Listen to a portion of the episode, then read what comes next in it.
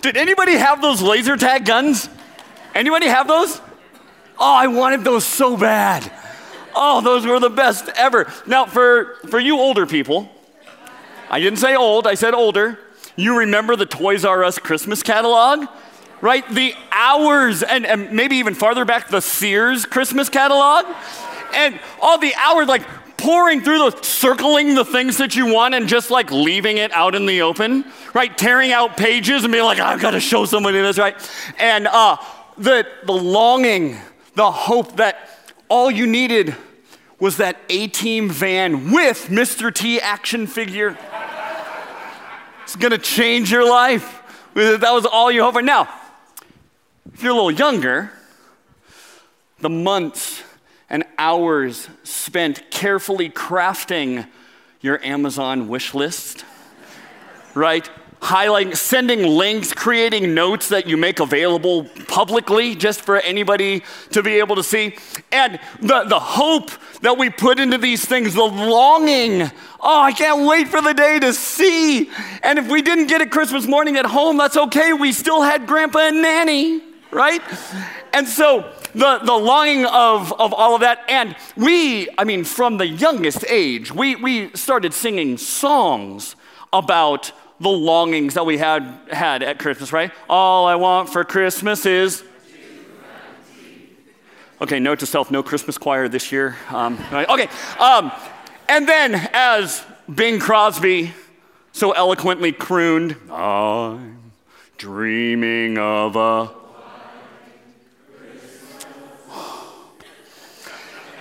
And you know the season is here. The first time you hear this on Coast 103.5. It's here. The longing that we have, this desire in our hearts for these things. Now, this is referred to by many as the season of Advent, okay? Which is the hoping, the longing for Christ to return, right? And the celebration that he has been here and he has done everything necessary for us to be able to have relationship with our Heavenly Father. And that's something to have hope in. That's something that we celebrate. And the themes of Advent are hope, peace, joy, and love, right? And over the next 4 weeks, we're going to be diving into these themes of Advent, but I want to encourage you to do it in this way. As we talk about, like today, we're talking about hope.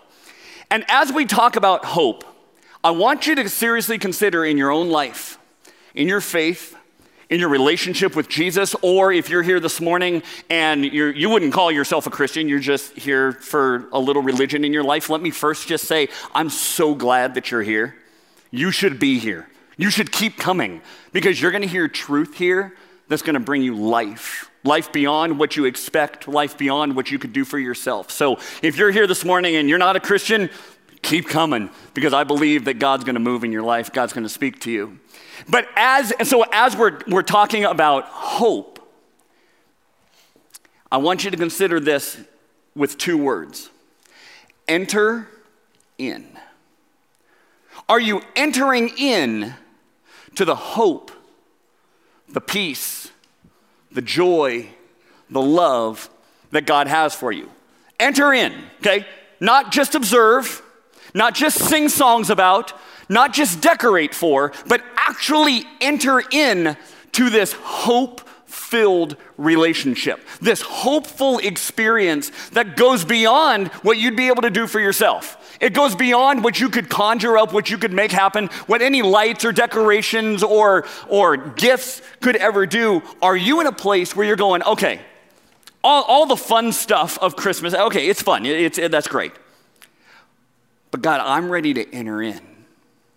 I'm ready to enter into whatever you have for me, beyond my understanding. Beyond just learning and reading what the Bible says and just being like, okay, I comprehend that. Actually entering in to the promise of God in what he's offered us through Jesus. So as we talk about this over the next few weeks, Are you ready to enter in? Now, as we consider entering in, I have a question about this. Okay, so we have a gift here. And in case you can't see it from wherever you're at, the tag says best gift ever. Best gift ever. Do you believe that this is the best gift ever? No, you don't. You know how I know you don't? It's still here. It's still sitting here. If you believed that that was the best gift ever, no stage, no wrapping paper, no, would be able to keep you from it. You'd be like, oh, I've got to have that. That's entering in. That's longing. That is expectation, where we go, there's nothing, not my mood, not my circumstances, not my rationale and my logic, nothing is gonna keep me from getting what is available to me. And that's often what happens with things like this, is the reason you didn't come up here, which, by the way, thank you, because it's a prop, but the reason you didn't get up here and tear into this is because, one, maybe you weren't sure it was for you. You're like, well, I'm not gonna go take something that's not mine. Or two, you go, you know, I don't know. It's probably not that great. I mean, best gift ever. I mean, that might be a little exaggeration. And so I don't know. Is it really worth climbing up onto the stage, potentially like doing something that you're not sure? So either one, you don't know if it's for you. Two, you're not sure it's really worth it. These are the kinds of things that hold us back from entering in to the things that God has for us. These are the reasons that we settle for religion. These are the reasons that we believe that the most that God could possibly do is give me some sort of like feeling inside on a Sunday when they start a song that we like. Or when the message is humorous enough or deep enough. Or when we go through the rituals of either faith or our families or whatever. That's it. So, and maybe you're wrestling today when it comes to this gift that God has for you, this gift of hope that God has for you, and you're wondering, is this really for me? Maybe you're wrestling with, do I deserve this? The answer to that is no. But you know what? He's gifting it to you anyway. Maybe you're wrestling with, I don't know if I qualify. The answer is no. But he's gifting it to you anyway. He's making that available to you anyway. And in the Bible, which is God's word to us, we are given such a picture of a promise of relationship that we should be tearing into, that we should be entering into, going, I've got to have that. Why would I not? I mean, look at it. Look at it. Sometimes we get mixed up because we're like, oh, well, it's not shaped like something I want. It doesn't look like a 1968 Gibson ES-335 guitar. So then we move on to the other one. Is it really worth it? But we are promised in God's word to us when he talks to us going, look, it's not only is it for you, let's start there, okay? Galatians 3:26, we're promised that if we put our faith in Jesus, we are forgiven for the ways that we have lived against God, that's sin, and we are called children of God. As you put your faith in Jesus, you are a child of God. You know what that means, who this gift is for? You. The gift of hope is for you. As you put your faith in Jesus, the gift of hope is for you because you're a child of God. And we see that this gift is eternal salvation, relationship with the Almighty God, and everlasting life when this one's done. And until this life is done, we see that in this relationship, as we are filled with the Holy Spirit, what is evidenced in our life is supernatural love, joy, peace, patience, kindness, goodness, faithfulness, gentleness, and self-control. That's a gift I want to get into. So that is evidence to us that this gift is for us, and this gift is worth opening. It's worth it. He's given this to us because it's going to bring us life.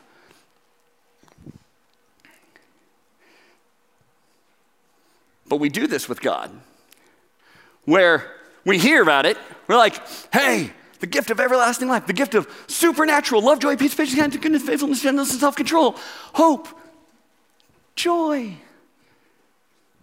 peace, love. And we go, look at it. And we admire it. We stand here and we go, boy, look how great that gift is. And we never open it. We may show up every day going, wow, look how great this gift is. And we never open it. Sometimes on Sundays we go, wow.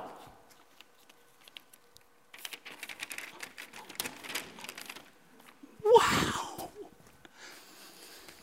Are we ready? Are we willing to enter in? As I've been praying over this morning, as I've been praying for you, I believe that there is stuff that God wants to do in people's lives here to bring you in, to bring you closer than you've ever been before. That God wants to speak to the people who are here this morning who keep believing the lie that this isn't for you. Who keep believing the lie that you're not good enough, that you don't deserve it. After what you did, after the language you used, after the ways you failed in your marriage, as the ways that you let your temper get the best of you, that hope, not for you.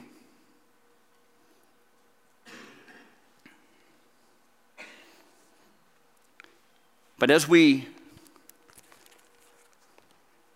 enter in, as you take God's word seriously, one of the things that we see about hope is that it is the expectation that God's going to move, and the expectation that there are better days ahead.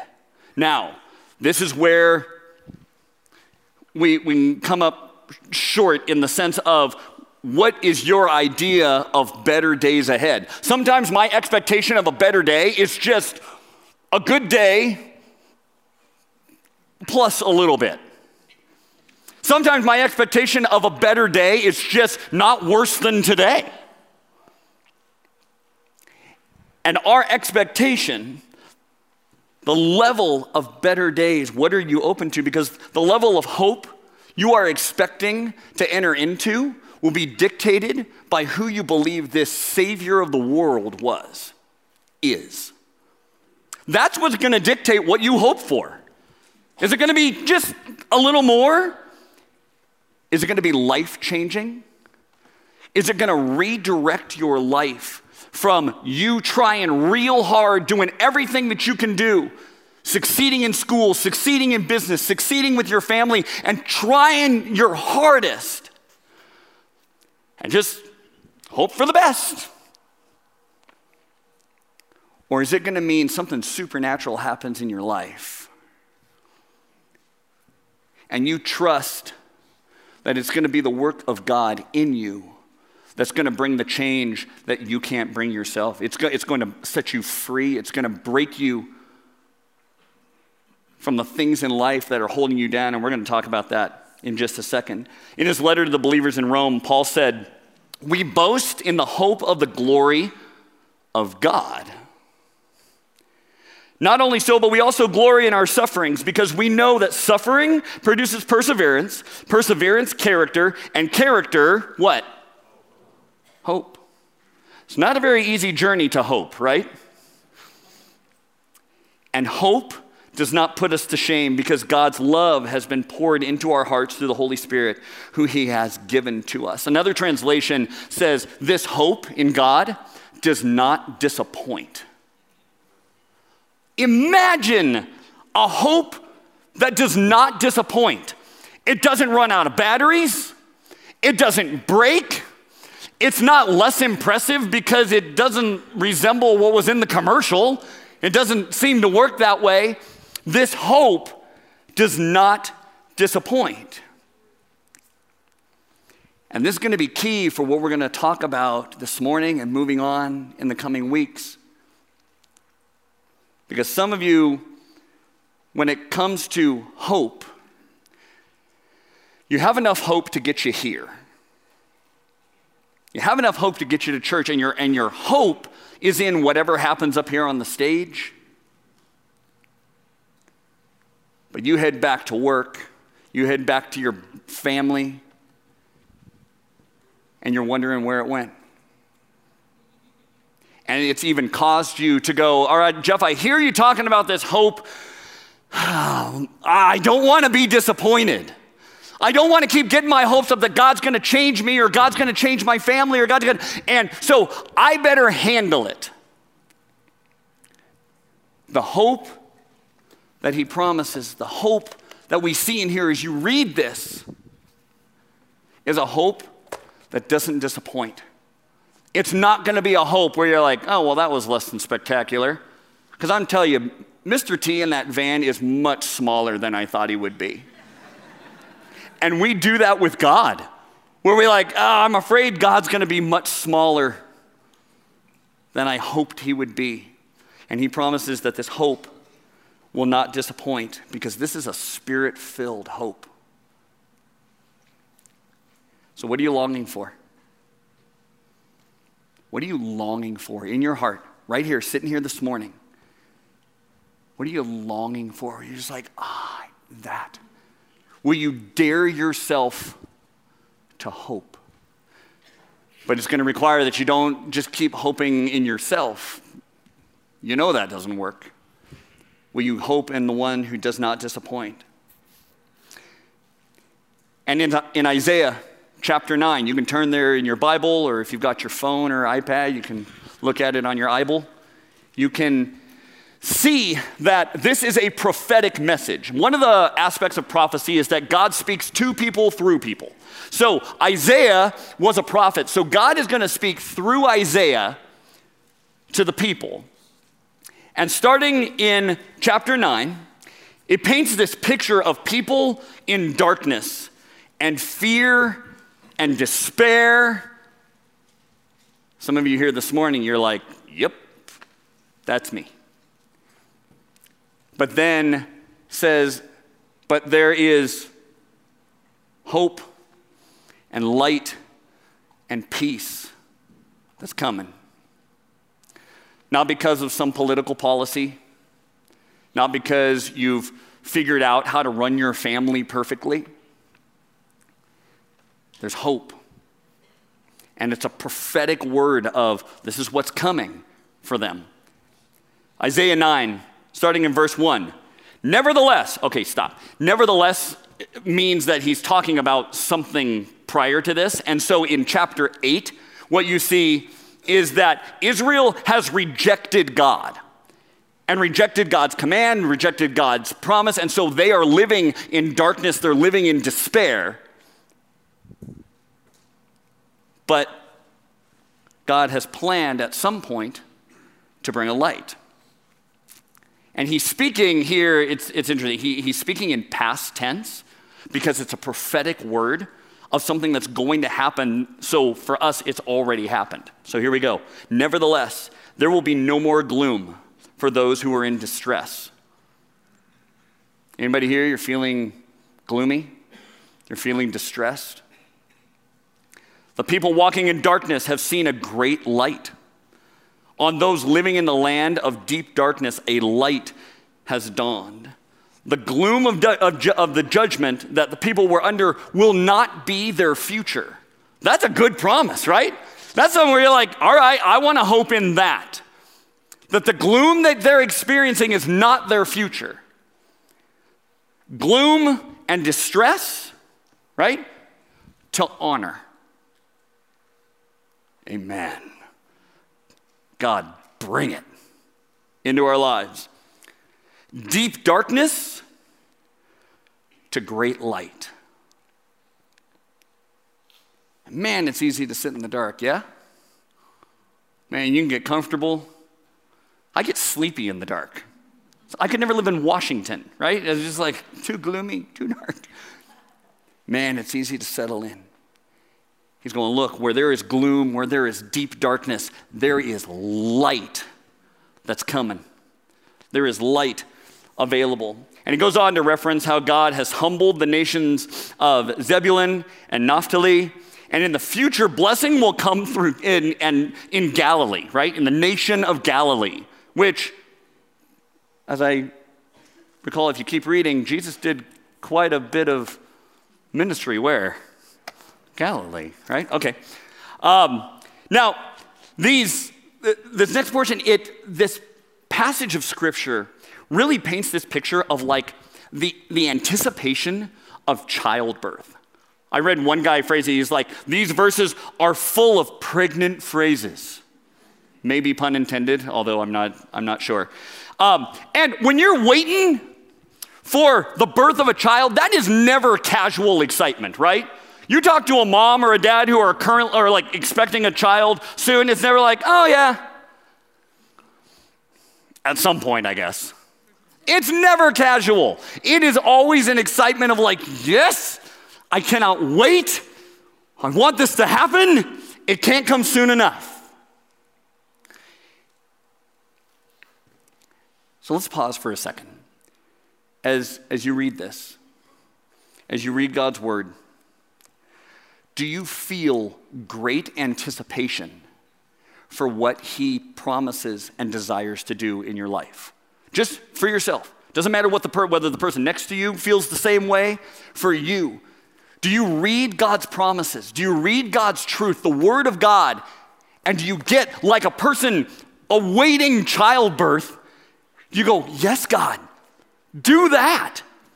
Love, joy, peace, patience, kindness, goodness, faithfulness, gentleness, and self-control at supernatural levels? Yes, I'm ready. Or do we look at it and we go, okay, that's really nice. I'm not sure it's for me. Or I'm not sure it's going to be that great. Do you read this? Do you live this relationship with this kind of great anticipation? Do you believe that it's available to you? And I'm really feeling like even as I'm talking right now, that is a battle that some of you are really in. The battle is you don't feel like it's for you. It might be for your family. It might be for your kids. In fact, you believe it for your kids. You send them to youth group. You send them to Life Kids. You believe it for them, but you don't believe it's for you. It's for you. Every day, it's for you. Verse 3, you have enlarged the nations and increased their joy. They rejoice before you as people rejoice at the harvest, as warriors rejoice when dividing the plunder. The nation of God is enlarged as people come to faith. And the one who he's saying is coming, who we know Jesus has come, is the one who does that. Verse 4, for as in the day of Midian's defeat, you have shattered the yoke that burdens them, the bar across their shoulders, the rod of the oppressor. God shatters the yoke that has been put on his people. There's lots of slavery imagery coming from a nation that had been in bondage in Egypt. So that's where this imagery is coming from. And it says that God shatters the yoke that has been put on his people. So for you today, what are you a slave to? It might be a behavior. It might be a mindset. It might be an attitude. It might be a habit. What are you a slave to where you're going, this is what dictates whether I have hope or not. This is what dictates whether or not I believe that this is actually for me. I'm saying with confidence, Not because I'm saying it with confidence, but because this is God's word to us. God wants to break that off you. God wants to break off that yoke of slavery. He does not want you to live in it. He is not looking at you going, well, you're the one who keeps screwing up, so you just suffer. You just keep being in bondage. I don't even care. That is never the heart of God. He wants to break these things off you this morning. These things that have held you captive. He removes the bar that holds you down and the rod that oppresses you. Anybody want to be free to hope again this morning? You want to be free to hope? Because if I were to ask you, hey, do you want to have hope? Every person in the room would be like, uh-huh.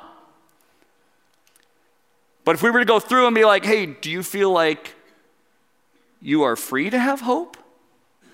There would be all kinds of reasons for all kinds of people that would be like, well, no. I believe there is hope, and I would like hope. I don't believe I'm free to hope. God wants to remove that from your life today. God wants you to embrace the truth that he removes the bar that holds you down and the rod that oppresses you.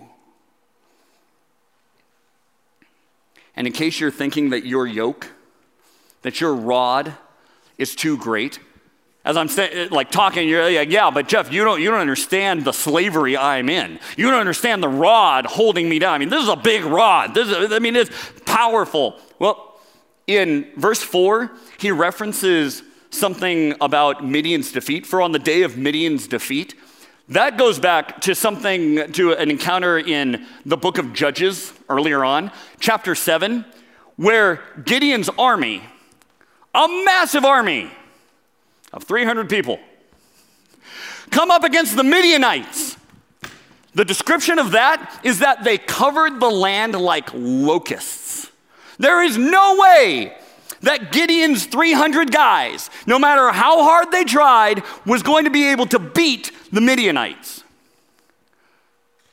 But God says, uh-huh.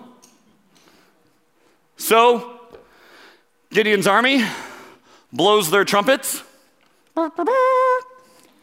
and all the Midianites start fighting each other and drive each other off the land. So if you're here this morning and you're going, yeah, but the yoke of my slavery, the rod that oppresses me is just too great and too big, you realize what you're saying about God?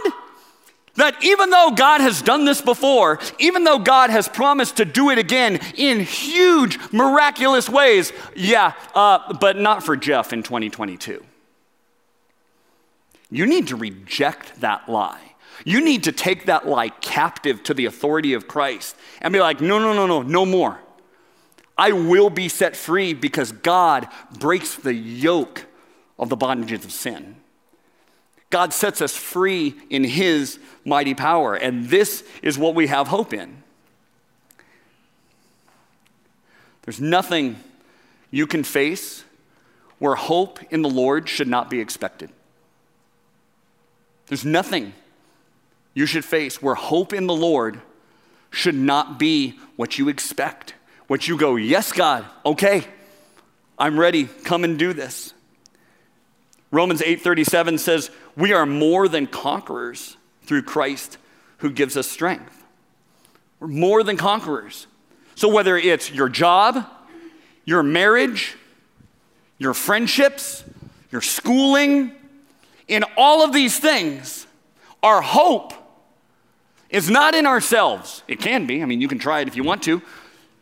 Hope that's not in ourselves, but in the Almighty God is what sets us free. Verse 5, every warrior's boot used in battle and every garment rolled in blood will be destined for burning, will be fuel for the fire. Okay, gross. And what? This is saying that even through the difficulties and the hurt and the battles that you've walked through, all of that stuff, the things that have come against you, God is going to be faithful, again, to his word, is going to be faithful to use that as fuel for the fire of life in your life. God's going to use the bloodstains, the boots, the hard, all of these things that have come against you, that you could roll over and be like, ah, it's too much, I can't overcome this. And God's going, no, no, no, no, no. I'm gonna use that stuff as fuel for the fire. God can do this in our lives. Jesus declared, in this world, you'll have trouble, but I have come to what? Overcome the world. Yes, hope. That's why we have hope. Not because I can try harder or I can figure this out. Jesus, I've come, in this world, you'll have trouble. It's gonna be hard, there's gonna be blood, there's gonna be boots, there's gonna be all these things.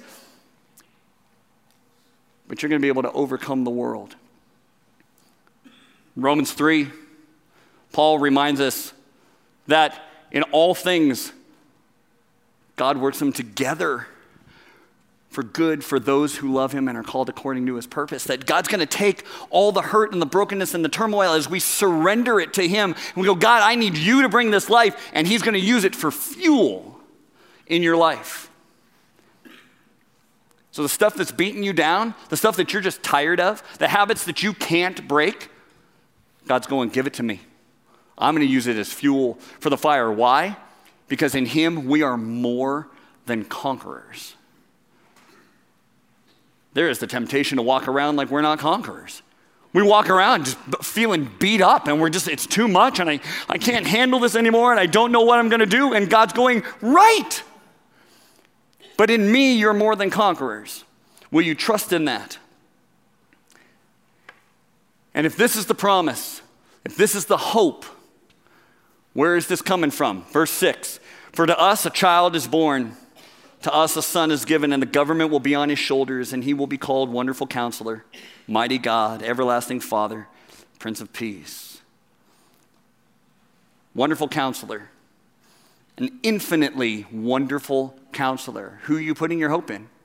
Who do you turn to? Romans 11 says all counsel that you want, comes from God. Psalm 73, we saw this last week. Asaph declared, you guide me with your counsel. Are you inviting God to do that? He's a mighty God, an infinitely strong God. There is nothing that you're going to face where God is, alongside you, pacing back and forth going, oh, I don't know, Steve. Yeah, I don't know what we're gonna do either. We imagine God kind of like, or God standing back and going like, yeah, I don't know, you got yourself into this. He is an infinitely mighty God. How mighty is the God that you put your hope in? Is he the best version of you, plus a little bit? That can be easy to slip into, right? If we're struggling, God might be able to handle the car keys thing, but the whole marriage thing, I don't know, I'm just gonna have to work on that myself. Who is the mighty God that you're putting your faith in? Psalm 147 says, great is our Lord and mighty in power. His understanding has no limit. All right, I can put my hope in that God. Everlasting Father, infinitely caring. Jesus said, I will not leave you as orphans. That is the heart of an infinitely caring Father. Prince of Peace, to be able to produce peace, to be the producer of peace, the source of peace. We're gonna get into this in future weeks, but peace with God and peace in this life. A healing peace in Isaiah, he is pierced for our transgressions, he was crushed for our iniquities. The punishment that brought us peace was on him, and by his wounds we're healed. Paul talked about it to the Ephesians, a reconciling peace, destroying the barrier between us and God. And peace in this life. In Philippians 4, don't be anxious about anything, which on the surface we go, ha! Oh, but where's your hope? But in every situation, by prayer and petition, with thanksgiving, present your requests to God, and the peace of God, which transcends all understanding, will guard your hearts and your minds in Christ Jesus. This is the peace that he has for us. And when we recognize that peace, when we go, oh, that's what's available to me, all of a sudden our hope goes, oh, and it's not up to me. The hope comes when we realize it's not up to me to do this, to be better, to accomplish more, or to get my act together. It's about following Jesus and letting him do the work. And then verse 7, of the greatness of his government and peace, there will be no end. He will reign on David's throne and over his kingdom, establishing and upholding it with justice and righteousness from that time on and forever. The zeal of the Lord Almighty will accomplish this. In 2 Samuel 7, David was promised that someone from his family line would sit on this throne forever. Guess whose family line Jesus is in? Right? And so we go, oh, look, Jesus fulfilled that was the fulfillment of that promise. And then he's the fulfillment of this prophecy. He will reign on David's throne and over his kingdom, establishing and upholding it with justice and righteousness from that time on and forever. But unlike David's reign, the rule of Jesus will never end.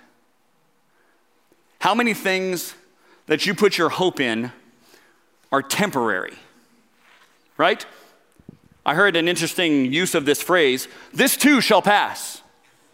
So if you're in a really bad situation, a lot of times we use it as encouragement, this too shall pass. If you're in a really great situation and everything's going your way and you're like, yes, who I want to be in office is in office, my kids are getting their act together, the money, we feel whatever about the money, don't worry, this too shall pass. And when we put our hope in these things, it's so temporary in everything in life. Students, how many semesters in school have passed? All of them, right?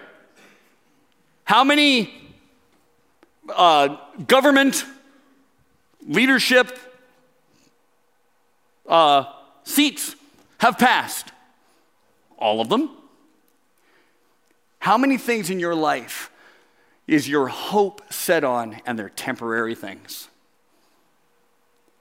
The zeal of the Lord. Another translation of that says passionate commitment. The passionate commitment of God is forever. It's never going to leave. It's never going to change. But stuff gets in the way. The next total solar eclipse will be April 8th, 2024, okay? It's gonna be a complete solar eclipse. Gonna get completely in front of the sun, right? You ever done that thing where someone is standing between you and the TV? I think this is a spiritual gift of 8-year-olds. They just know exactly where to stand. You're like, you try and watch, and then you say the old man thing, like, oh, you make a better door than a window, right? And then that teaches them. And so they do that. Or there's someone comes and stands between you and the person that you're talking to. Or we've all done that thing where you're walking towards somebody and you start to move to one side and they move to the same side and you do that little dance until finally you just like concede and you're like, oh. Right? See, we can, when we're eclipsed by something, we can try and work our way around. We can kind of see it. We can try and make out what's going on, but it's in the way and we will never receive the full glory of what it's about. You can look in the general direction, which some people treat church that way. I'm gonna look toward God. I'll go to church and I'll kind of... Some people do it by donating money or time or whatever, and you kind of look in the general direction. But what's eclipsing your life right now? What's getting in the way? Is it sin? Is it you living against God, you deciding that what you think, what you want, what society requires has to be what you go for or what you want to do, what feels good, so I'm gonna choose that. Is it yourself and your own desire of like, I gotta do me. I gotta make myself happy. I gotta work this out. Or your doubt, your misunderstanding, the limits that you put on God. because you've made God very small. What's eclipsing your heart? I'll tell you what, if you get more out of social media or the news than you do from the Word of God, then your hopelessness is self-inflicted.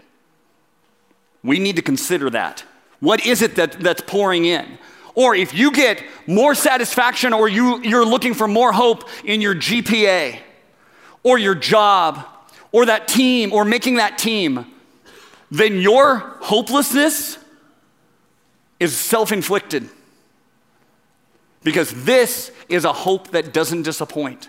The hope that God is calling to is a hope that doesn't disappoint. And this gift that He has for us is for you. And it's worth it. Would you stand with me? Parts of this is you surrendering. Each of us surrendering. Going, God, what is it that you want to do? Okay, I'm ready to call it. I'm ready to just be like, all right, my hope, I've tried the money thing, I've tried the success thing, I've tried the friends thing, I've tried the popularity thing, I've done all these things. God, I need you. And prayer team and pastors and elders, if you can come up. And if everybody could bow your heads with me. If you're in a place where you recognize that all the stuff isn't working, it's all been a disappointment, and you need to step out and you need to choose to put your hope in the one who doesn't disappoint. Just right where you're at, would you just raise your hand? If this resonates with it, not because I've talked you into it or I've convinced you, but if this is you, just raise your hand right where you're at.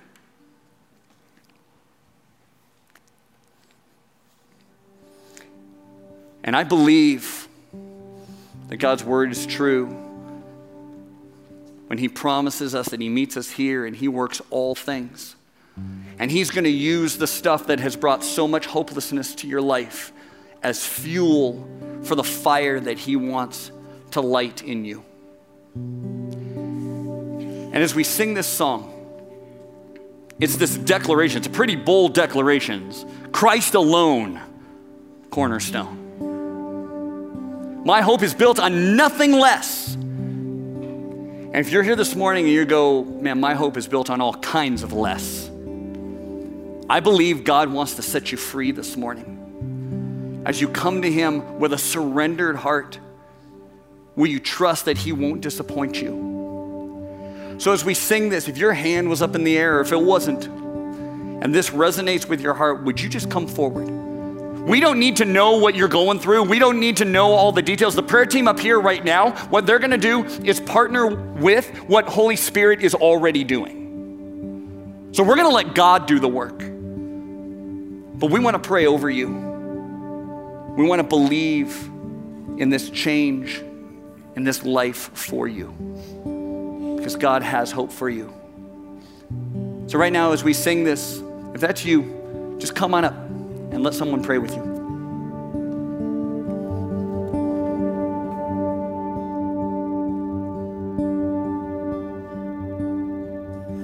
My hope is built on nothing less than Jesus' blood and righteousness. I dare not trust the sweetest frame, but wholly trust in Jesus' name. Christ alone, cornerstone, weak made strong in the Savior's love. Through the storm,